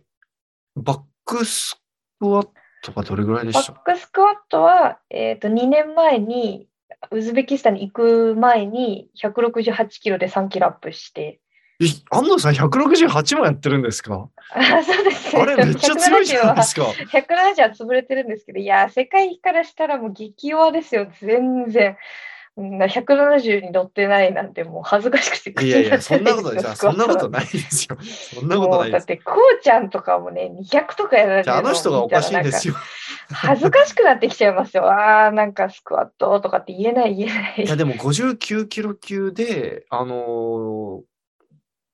ひゃくきゅうじゅう以上やってるの、多分クオちゃんと中国人の、クオちゃんってまあ年上ですけど、クオ選手とあの中国人の選手だけですよ、多分。まあ大体皆さん多分ひゃくななじゅう、ひゃくはちじゅうぐらいなのかな、なんかどれくらいなのか知らないんですけど、まあひゃくごじゅうだいをホイホイやってるのはまあ知ってます。え、で、フロントがひゃくよんじゅうでしたっけ？そうですね、ひゃくよんじゅうごですね。ひゃくよんじゅうご。まあそれは伸びてないですね。最近やってないのもあるんですけど、バックスクワット、あとは、うん、最近新記録が出たのはバランススナッチとかですかね。え、何キロですか？それも多分去年ひゃくじゅういちでいちキロアップ。ひゃくじゅうごはあの座ったんですけど、立つ途中でちょっとバランス崩しちゃって。あ、まあもうほぼ成功しとるということで。まあ、そうですね。厳密に言うとちょっとしてないけど、まあしてるとみんなしてくれるんだったらっていう感じで。まあその受け止められたってことですよね。もうそう受け止められたんですよ。はい、下では完全に受け止めて、はい、よしって思って立とうとしたらあの。ポロって落っとしちゃったんで、あの下で受け止めてる写真だけ載せて ピーアール しましたって載せれば、あ、そうですそうです、それだったら全然大丈夫って言われるんですけどまあちょっと動画でしちゃうと完全にアウトなやつですね。そう、えっと、その安藤選手じゃああれなんですね、クリーンデッドとバックスクワットはもう結構ほぼ同じっていうかあんまり変わらない変わらないんですね、数字が。そうですね、デッドのスナッチとフロントスクワットも大して変わらないですね。あ、なんかその教科書的なあれですね、その数字のバランスっていうか。そうですね、本当に同じぐらいで、まあ、唯一ちょっとプレスだけ激弱っていうだけで、プレス私得意じゃないんですよ。ろくじゅうよんキロなんですけど。ああ、普通なんじゃないんですか？どうなんですかね？どうなんですかね。ろくじゅうよんキロってどれぐらいなんでしょうね。なんか自分ではちょっとプレス、女性の選手だと皆さんあんまりプレスって載せないじゃないですか。はい、女性の選手ですとあのプッシュプレスがめちゃくちゃ強くても、うんうんうん、プレスは弱い選手多いんですよね。はいはいはい。なのであんまりそのなんだろう、普通なんじゃないんですかね。どうなんですかね。まあ、だからといってプッシュプレスもそんなにこう強いわけではない。うん、本当にバックスクワットがひゃくななじゅうに乗ってたらもうちょっと自信を持ってスクワットひゃくななじゅうですとかって言うんですけど。いやでもひゃくろくじゅうほぼできてるようなもんですよ。にキロ足りないんで、いやもう今年のさんがつの目標はひゃくななじゅうなんですよ。どうにかそう立ちたいっていう、その旦那と今年さんがつは、まあ、もしくは今年中にあのひゃくななじゅうはちょっとやろうっていうのはもうふたりで目標してるんですけど、はい、じゃあ WE LIFT でもシェアしたいので、あの成功したらぜひ動画を僕の方に送っといてください。わかりました。ちょっとひゃく、はい、まあその前にひゃくろくじゅう代にまずはちょっと到達しないといけないんですけど、今のところひゃくごじゅうごまではね、あのどうにかできてるんで、 あ, あともうちょっとえっとあれ な, なんか言おうとしたなあれあそうあそのプッシュプレスの話でちょっと思ったんですけれども、安藤選手みたいに、はい、その割とこのバーのシナリオをうまく使って、はい、ジャークするタイプの選手は、はい、あのプッシュプレスとかは苦手だと思うんですよね。そうですね、はい、なんかちょっとちょっと違うんですよ、感覚的に、はい、ちょっとだけ違うんで、はい、プッシュプレスの方がちょっとためがあって、まあ、こう足のパワー頼り切って上げちゃう感じになると思うんですよね。で, で安藤選手といえば、このどっちかというとこうテクニックで上げてるって感じなので、ありがとうございます。多分あのなんだろう、こう潜らないじゃないですか、プッシュプレスって。あのおそうですね、上げてから押す、まあ、ちょっとそのちょっとプレスのインチキするぐらいの感じですけどまあでもディップのそのなんていうんですかね、バーベルの伝え方っていう意味ではすごいいい練習なんですよ、はい、にはなるので、はい、そうまあただ得意か不得意かって言われたら、まあ不得意よりですね。そうですね、プッシュプレス得意なタイプのリフターといえばもうタンク村上みたいな、もう本当に足の力でパワーパワー系沈み、足の力も使い使ってこう深く沈み込んで思いっきり蹴り上げるみたいな感じのディップじゃないと、プッシュプレスは結構難しい気がするんですよね。私はひゃっキロ何回やってもこう何回挑戦してもいつもできなくて。そうなんですか。きゅうじゅうはちキロが一応自分のベストなんですけど、ひゃくはね、なぜかできないんですよね。これはもう。てかきゅうじゅうはちもやってるんですね。きゅうじゅうはち、一応そう、きゅうじゅうはち、まあ、きゅうじゅう、調子がいいときゅうじゅうごぐらいまで結構できるんですけど、えー、そこから先はなかなかちょっといけない日々が続いてますね。僕といい勝負ですね。ひゃくごなんですけれども。ああ、すごいですね。でもあのー、いや、ひゃく、すごいな。でも、あの、邪悪で負けてるんで。いちキロも上げてるんで。あな弱ディープ。そうですね。でも私もこれ自分の力じゃなくて、それこそそのキム先生にもう長年ずっとこう教わって、もう、はい、もう横でずっとこう矯正してもらって覚えた技術なんで、はいはい、まあなかなか。伝えるのもね、やっぱり難しいんですよ。その学生とかに、ここをこうしてとか、ここを。いや、安藤さんの邪悪のあのディップの技術は、あの、その真似しようと思って真似れるものじゃないと思います。その、達人の領域に達してるから、その、そもそもあんな短い一瞬のディップで、どうやってあそこまであの高くけ突き上げられてるのかがもう謎ですし、あのいや私も逆にすごい海外のその選手たち結構深めにディップするじゃないですか、はいはい、深めにディップして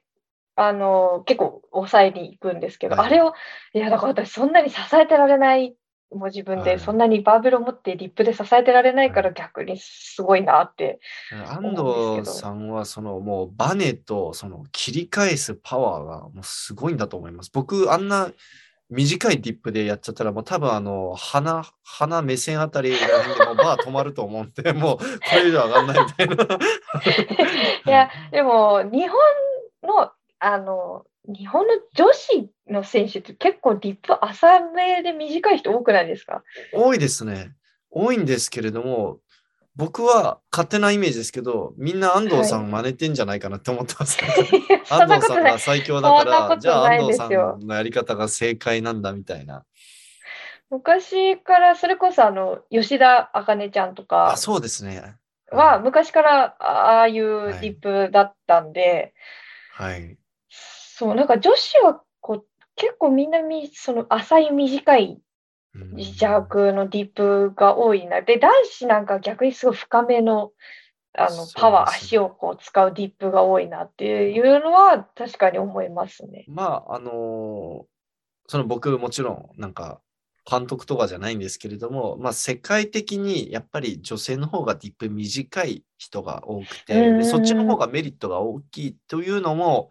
どうしてもシャフトが女子、女子、女子バーの方が全然細いじゃないですか。しかもしなるんですよね。はい。で、やっぱりそうなってくると逆にしなりを使わない方がなんか損するみたいな感じになっちゃうので、うんうん、女子、女性の選手、特にやっぱり男性の選手に比べるとやっぱりスクワットが弱い、補強が弱い選手が多いので、そこはうまくバネとこのバーのしなりを使った方がこう理にかなってるっていうかって思うんですよね。だからやっぱりみんなこう世界的に女子の方がディップ浅い選手が多い気がするんですよね。はい。なるほど。それはそうですね。憧れて真似てるかもしれないです。あ、今の選手たちですか？はい。あ、そうだとしたらすごい嬉しいですね。で、これ僕安藤さんにずっと聞きたかったんですけれども、はい、僕も一時期リディア・バレンティンとか安藤美希さんに憧れて浅いディップをやってた頃があるんですよ。あの大しあのしなるような重量も扱ってないのに浅いディップをやってた頃があるんですけれども、はい、あの、はいはい、でその時すごい思ったんですけれども、シャフトのメーカーによって全然違うなって思って。あ、全然違いますよ。しなるびっくりするぐらい違くて、それこそエニタイムの普通のトレーニングバーで浅いディップとかやると全然上がんないんですよ。あ、そうなんですね。あの、あのシナリオに作られてないんで。上坂さんはよくしなりますよ、やっぱり。で、はい、ちゃちゃんこん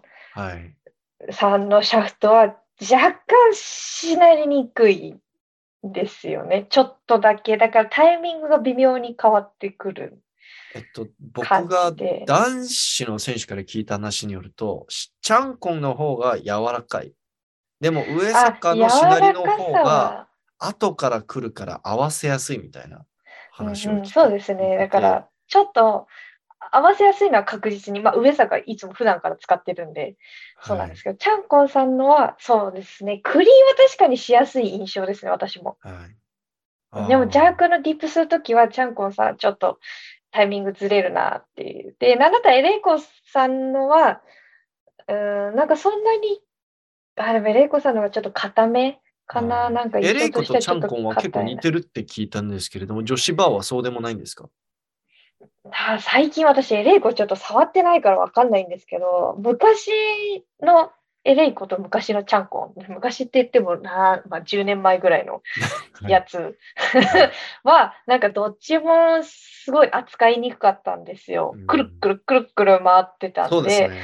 あんまり好きじゃなかったんですけど、最近はどっちもなんか芯がしっかりしたっていうか、なんか確かに似てるかもしれない、言われてみるとそうかもしれないですね。ですごい気になってるんですけど、安藤さんどういうどうやってそのあ調整してるんですか？結構そのシャフトのしなりの違いで苦戦、最初国際試合で苦戦される日本人の選手めちゃくちゃ多くて、はいはいはいはい、安藤さんの場合はそのなんか国体出てその後に世界選手権出て、もうバーベルがしょっちゅう変わるわけじゃないです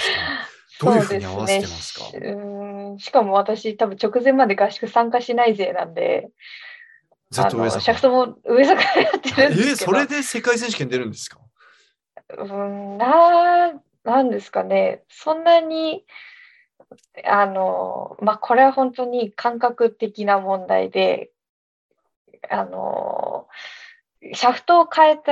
た状態でずっと練習して、まあ、それはもちろんそれで重たいの扱っていい感覚になった方がいいんですけど、上坂でいい感覚で、で、ちょっとシャフトが変わっても、その上坂のいい感覚で動けた方が、あの、思い切ってできるかなっていう。だから逆にあえてそんなに違うシャフトを触らない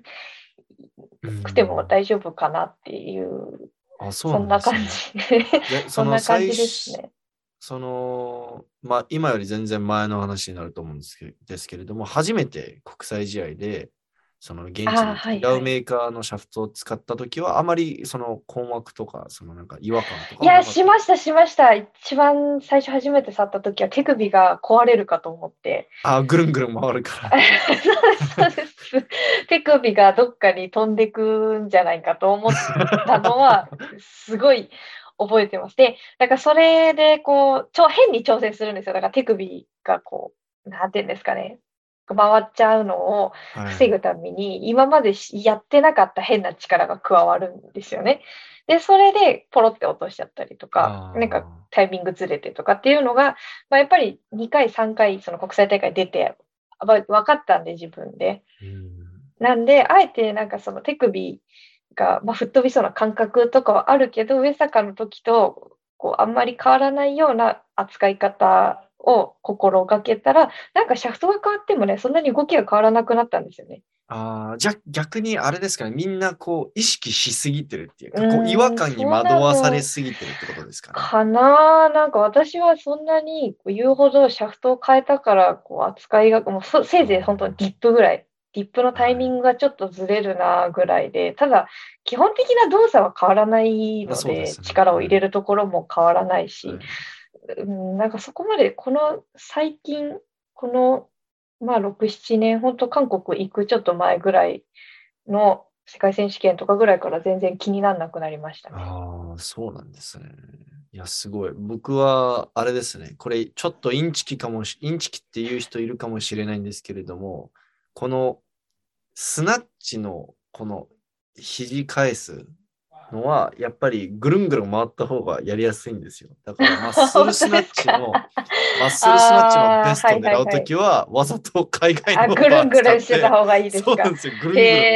回せられるから、無理、無理やりこう肘下に入れ込むみたいな。はいはい、で、逆に普通のクリアンドジャークとか普通の種目連のときは上坂さんのやっぱり一番しなりが気持ちいいしなり方するので、そう、上坂バーベル使ってますね。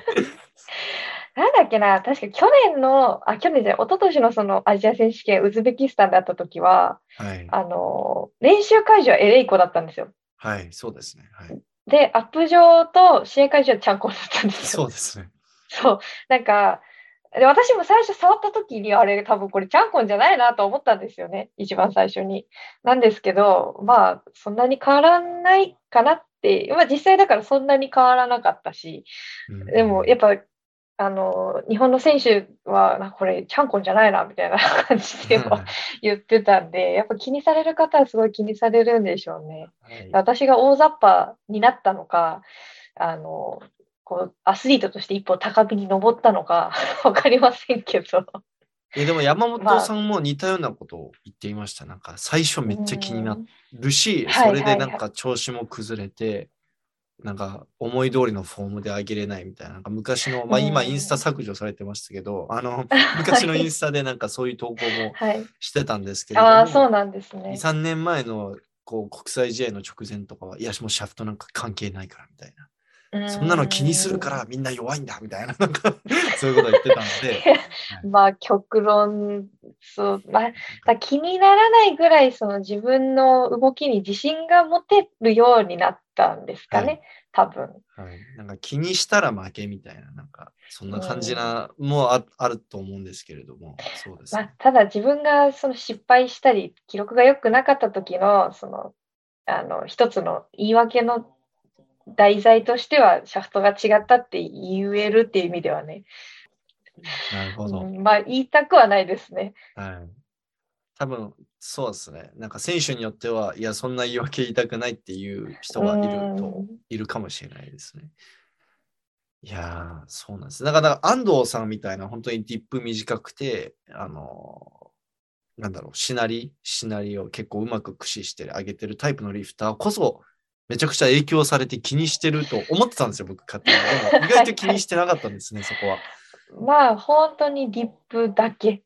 ですかね。はい、で、ディップだけって言っても、あの、まあ、本当にちょっと調整したらいい、その本当誤差みたいな範囲内なんで、そんなに大きくなんかタイミングが変わるわけではないんですよ。単純にちょっとそのしなり、その体に伝わってくる重さの感覚がちょっと違うぐらいで、あ、だからそこまでこう、まあ本当最近はそんなに気にしてない。昔は本当めっちゃ気にしてました。あ、そうなんですか。やっぱりもう死ぬほど手首のこのなんか手首が違う、そのスナッチでくるくる回っちゃうから後ろ落としちゃったとか、クリーンでくるくる回るからなんか肘返りすぎちゃってこう立ってきてうまくジャックさせなかったなとか、まあそんな感じでしたよ。こう高校生とかそんな感じでしたよ、はいはい、ああそうなんです。やっぱりちょっとわ今より若かった頃は気にしてたんですね。そう、若かった時、今からじゅうごねんまえぐらいの話です。じゅうさんねん、じゅう その、そんなぐらい前の話ですね。僕が人生初めて、その普段ジムに置いてあるシャフトが上坂で、そのまああの、あの安藤さんの安藤さんもご存知かと思うんですけど、一回どっかのタイミングで築地にあのちゃんこん置いてもらったじゃないですか。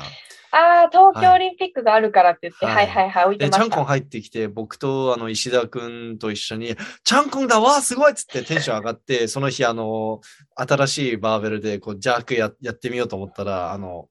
当時僕、リディア・バレンティンとかに憧れて、めちゃくちゃ浅いディップしてたんですよ。で、そのやり方で、ちゃんこんでディップしたら、あの、膝止まって、と膝、曲げてガガンって止まる感じわかります？あうん、なんとなくわかります。はい。あの、ジャークしようとしてるんだけど、膝曲げて終わりみたいな。あっつってうまくね、そうなんですよ。はい、最初は確かに、ちょっと、なんかシャフトでだからある程度鳴らしてから重量つけるんですけど、その最初の重量つけたぐらいもやっぱりまだねうまくいかないです。わかります。びっくりして、こんなに変わるんだみたいな、トップレベルの選手たちどうしてるのって思ってななじゅっキロきゅうじゅっキロでこんなに違うのにって思って。そうですね、うん、まあうん、逆に海外の選手たちなんか、まあ、上坂で試合することって今ほとんどないですけど、なんか上坂になった時どう思うんだろうなっていう、ちょっと気になりますね。でも僕、この間シカゴ、この間っていうか、まあ、じゅういちがつですかね、去年のじゅういちがつにシカゴ遊びに行って、シカゴのジム、はい、ウェイトリフティングジムを見つけて、はいはいはい、そこで練習してたんですけれども、そこで教えてるあのコーチの方々はあのやっぱり上坂のバーベルがいいって言ってました。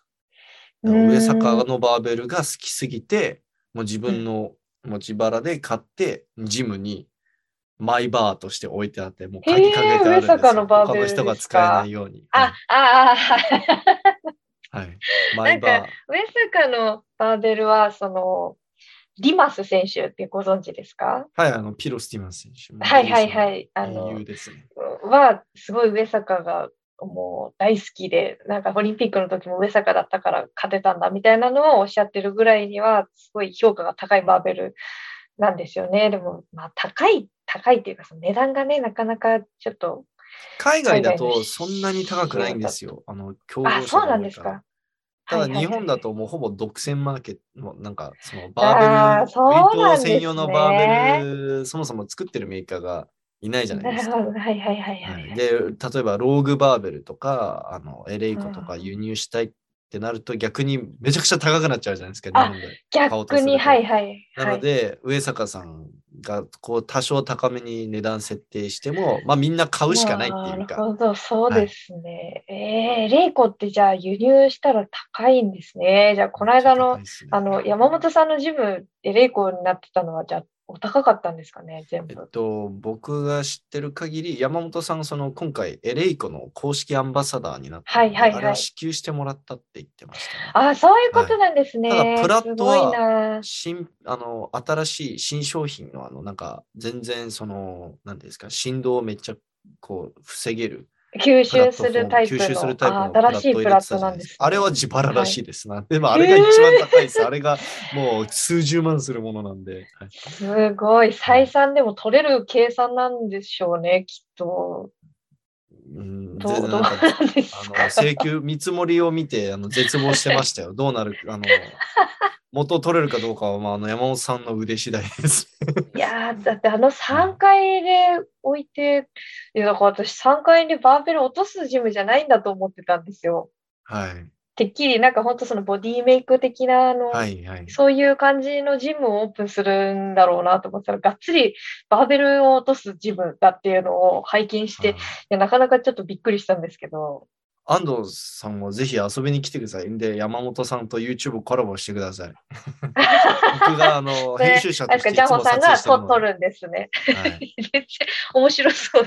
いけるときに。はいはい、あ, あれですよ。あのあ全然こう話関係ないですけど、そのブラックチップスの佐藤さんともお話しして、はいはい、なんか今度あの動画とか撮影するかもみたいな話にはなってる。あ僕もなんかあの相談されました。安藤さんと一緒になんか企画やろうよみたいな、はいはい、そうそうそうそうでちょっと私も全然連絡取れてないんですけど、もしかしたらうちはあのジャンホもいるんでってだからジャンホさんなんか社員さんだったっけなと思ったんですけどなんかあのよろしくお願いします。一応そうです。あの鶴見で僕一応教えてるのはコーチやっていてそのそうですね、正社員とかではないんですけれども、なんかほぼスタッフ扱いっていうか。はい、いや、なんかあのもしかしたらまたあの、はい、お世話になるかもしれないんで。えー、っと、あと何聞き、あ、そうそう。あの山本さん、安藤選手のことめちゃくちゃ好きなので、で結構ふたりこう絡むと僕なんかこう面白い化学反応が起きて結構面白い動画になると思うんですよ。なのでぜひあの、はい、スタンドアップスタジオであの。山本さんとコラボしましょう、安藤さん。はい、ぜひ、本当に、はいまあ、ちょっとそのアジア選手権とかグランプリとかの、あれが終わって、一旦休憩する時間あると思うんですよね、おそらく。はい、しちがつとかはちがつとか、はい、いや、しちがつぐらいかな、とかにね、私もそんなに年がら年中、こう常にエンジン、もう全開なわけではないので、その辺とかにちょっと一息つけそうな時にお邪魔できたらなと思います。はい、いや楽しみにしてます。あと、あれ今年は国体は出られるんですか？世界選手権。えっと、そう世界選手権から帰ってきて、ちょっとどう、はい、どうでしょうね。千葉県としては多分あので出てほしいはずなんですけど。うーん悩みますね。ああまだわかなんとも言えない感じですかね。うんねえあとあれですねその同じ階級の遠藤リリーちゃんが、はい、まあ出ると思うんですけどねえまあちょっと負けるわけにいかないしそうなると結構やらなきゃいけないしそうですよなんかあのダメプで勝てる相手じゃ な, ないですもんね。もうあのほんと失礼な話なんですけどもういや嬉しいことですよ。すごくそういう強い選手が出てきて、はいはい、すごい嬉しいなって思う反面あちょっときついなっていうのもありますね。その例えば前だったら国体でまああのきゅうじゅうのひゃくじゅうぐらいできたら大丈夫でしょうみたいな。そうですねトータルにひゃくいっとけば、はい、にひゃくちょっと超えるぐらいでまあまあ大丈夫でしょうっていうぐらいでしたけど今にひゃくじゃね多分ダメですね。もうにひゃくじゅうぐらいは最低でもやっとかないと、ね、にひゃくじゅうやらないとにひゃくじゅう、じゅうごぐらいまでいかないとってなると体の回復があれですもんね。そうですねちょっといや難しいですね。あのやっぱそこは若さがアドバンテージですよね。回復早いですもん。いや、いやまだ若いです安藤さん頑張りましょう今年私あれですよ前役なんですよ。来年翻訳なんですよ役年。あ本当に来年が翻訳って私神社でこう、まあ、初詣行った時ちょっと絶望しましたね。あそうですか。あそっかパリの年です来年翻訳なのって言って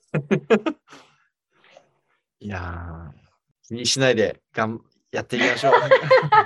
気にしないで気にしないでもう、まあ、分かりました。僕は正直役年なんて僕人生で一回も気にしたことないですテレビでそうテレビでそう言ってるだけでしょみたいなそっか、はい、そうあれ韓国ってそういうあれはないですか？いやありますめっちゃありますありますよ、ね、でも僕がそのなんていうんですかそのアメリカで大学行ったりその、はいはいはい、インターナショナルスクールに行ったっていうのもありまして、はい、なんかそういうのを気にしたことがないんですよ。なんかカレンダーもなんか日本人対案とかそういうの気にするじゃないですか。あそうですねすごい気にします気にします。なんか僕なんか最初社会人になってそのそれがあるのを知ったときにな何これみたいななんじゃこれみたいなと思ってそんなの気にしてんのって思ってその入籍された日とか気にしませんでした？嫁が嫁がえでですよね多分そうだと思うんですよ、はいはい、僕はもう何でも何でもよかったんですよもうもう い, いい夫婦の日とかでいいよみたいな時とか、あ、はいはいはいはいはい、はい、夫婦の日でいいじゃんっつって、ね、はい、こだわり、そう、なんか変に気にしすぎるところはね、確かにありますけど、はい、言い訳ですよ。だからその言い訳として使いたいだけです、その厄年とかを。あとくじ、あのー、宝くじとかもう皆さん気にしてますよね。そのカレンダーの。そうですそうです。はい。いやでもあのー、気にすればするほどなんか僕は僕の話になっちゃうんですけれど、僕はなんか負けない気がして、はいはい、もう可能な限りそういう情報をインプットしないようにしてます。そうですね。まあ、はい、あの調子がいい時はね多分気にならないんですよ。ああ。でその。調子が悪いとき、なんか体が痛くて練習がうまくできないときとか、多分そういうところに逃げがちなんで、あで今のところは調子も悪くないので、はい、あのそんなに気にしてはいないで、今のところは大丈夫です。そうか、そうですね。心のこの余裕、うん、余裕がないとどうしてもこうそういうところにこじつけて、あのネガティブをつけちゃうんです。そうですそうです。なるほど。さあちょっと時間的にもあれなんで、まあ、ちょっと最後脱線しちゃったんですけれどもすいませんでした。今日はあの長々とお付き合いいただき本当にありがとうございます。最後にですね、あの安藤選手、あの、まあ、皆さんご 存, ご存知の方多いと思うんですけれども、築地で エフエー コンサルティングでしたっけ、はい、所属で株式会社、まああのはい、株式会社 エフエー コンサルティング所属でやっていますので、あのぜひあのあ 今, 今はもうパーソナルやってないんでしたっけ。今は